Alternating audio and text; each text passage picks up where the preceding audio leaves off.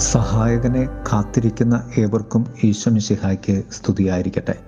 തിരുസഭ മാതാവ് ഇന്ന് നമുക്ക് നൽകുന്ന വചനധ്യാനം യോഹനാന്റെ സുവിശേഷം പതിനാറാം അധ്യായം അഞ്ച് മുതൽ പതിനൊന്ന് വരെയുള്ള വാക്യങ്ങളാണ്.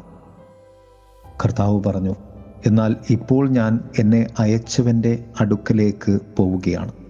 നിങ്ങളുടെ നന്മയ്ക്ക് വേണ്ടിയാണ് ഞാൻ പോകുന്നത്. ഞാൻ പോകുന്നില്ലെങ്കിൽ സഹായകൻ നിങ്ങളുടെ അടുക്കലേക്ക് വരികയില്ല. ക്രിസ്തുവിന്റെ യാത്ര ചോദിപ്പ്.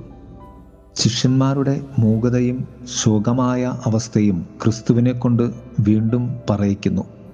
നിങ്ങളുടെ നന്മയ്ക്ക് വേണ്ടിയാണ് ഞാൻ പോകുന്നത്. ഞാൻ പോകുന്നില്ലെങ്കിൽ സഹായകൻ നിങ്ങളുടെ അടുക്കലേക്ക് വരികയില്ല. ക്രിസ്തുവിന്റെ അസാന്നിധ്യത്തിൽ അവർ അസന്തുഷ്ടരായിരിക്കുമെന്ന് ബോധ്യമുള്ള കർത്താവ് അവരെ സന്തുഷ്ടരാക്കുവാൻ പരിശ്രമിക്കുകയാണ്. മൂന്ന് കാര്യങ്ങളാണ്. ഒന്ന് ക്രിസ്തു പോകുന്നു എന്ന യാഥാർത്ഥ്യം. രണ്ട് ക്രിസ്തു ശിഷ്യരുടെ ശൂന്യതാഭാവം തിരിച്ചറിയുന്നു. മൂന്ന് തന്റെ അസാന്നിധ്യത്തെ പരിശുദ്ധാത്മ നിറവാക്കി തീർക്കുമെന്ന യേശുനാഥന്റെ വാഗ്ദാനം. യേശുവും ശിഷ്യന്മാരുമായുള്ള ബന്ധത്തിൽ ഉണ്ടാകുന്ന ഏതൊരു കുറവിനെയും ക്രിസ്തുനാഥൻ വാഗ്ദാനത്തിലൂടെയാണ് പൂർണതയിലേക്ക് കൊണ്ടുവരുവാൻ പരിശ്രമിക്കുന്നത്. യേശുനാഥനിലൂടെ ശിഷ്യർക്ക് സംഭവിക്കുന്ന കുറവിനെ അസാന്നിധ്യത്തെ കർത്താവ് പരിശുദ്ധാത്മാവിലൂടെ നിറവാക്കി തീർക്കുന്നു. യേശു കാരണവും യേശുവിലൂടെയും ഉണ്ടാകുന്ന കുറവിനെയും അസാന്നിധ്യത്തെയും നിറവാക്കി മാറ്റുന്ന കർത്താവ്. ഇല്ലായ്മയിൽ നിന്നും സർവതം സൃഷ്ടിച്ച ദൈവത്തിന്റെ ആദി സ്വഭാവത്തിന്റെ ആവർത്തനമായി കാണപ്പെടുകയാണ്. ഉൽപ്പത്തിയിലെ സർവ ശൂന്യതയിലെ ദൈവചൈതന്യത്തിന്റെ നിറവനുഭവമാണ്.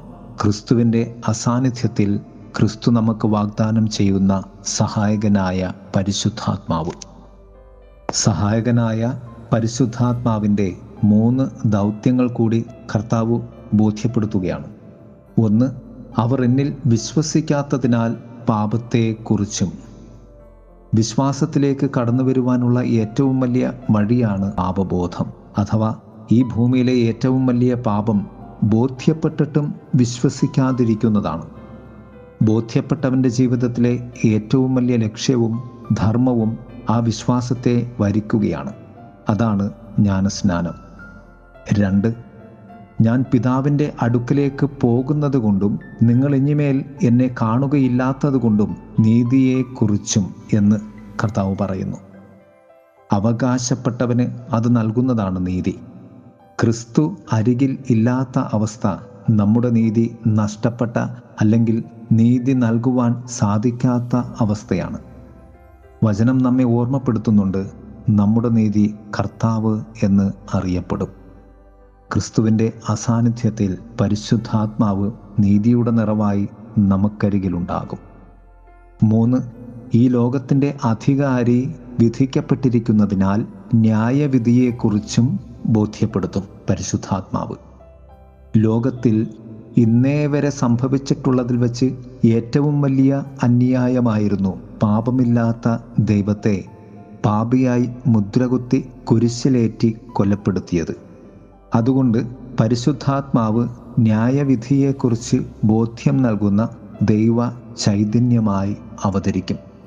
നമ്മുടെ ന്യായം ക്രിസ്തുവായി അഥവാ ക്രിസ്തുവിന്റെ ന്യായമായി മാറേണ്ടതിന് തന്നെ. പ്രിയരെ യേശുനാഥൻ നമുക്ക് വാഗ്ദാനം ചെയ്യുന്ന ആത്മാവിനെ സ്വീകരിക്കുവാനുള്ള ദാഹം എന്നിൽ ഉണർത്തണമേ എന്ന് കർത്താവിനോട് നമുക്ക് പ്രാർത്ഥിക്കാം. ദൈവം നമ്മെ സമൃദ്ധമായി അനുഗ്രഹിക്കട്ടെ. ആമേൻ.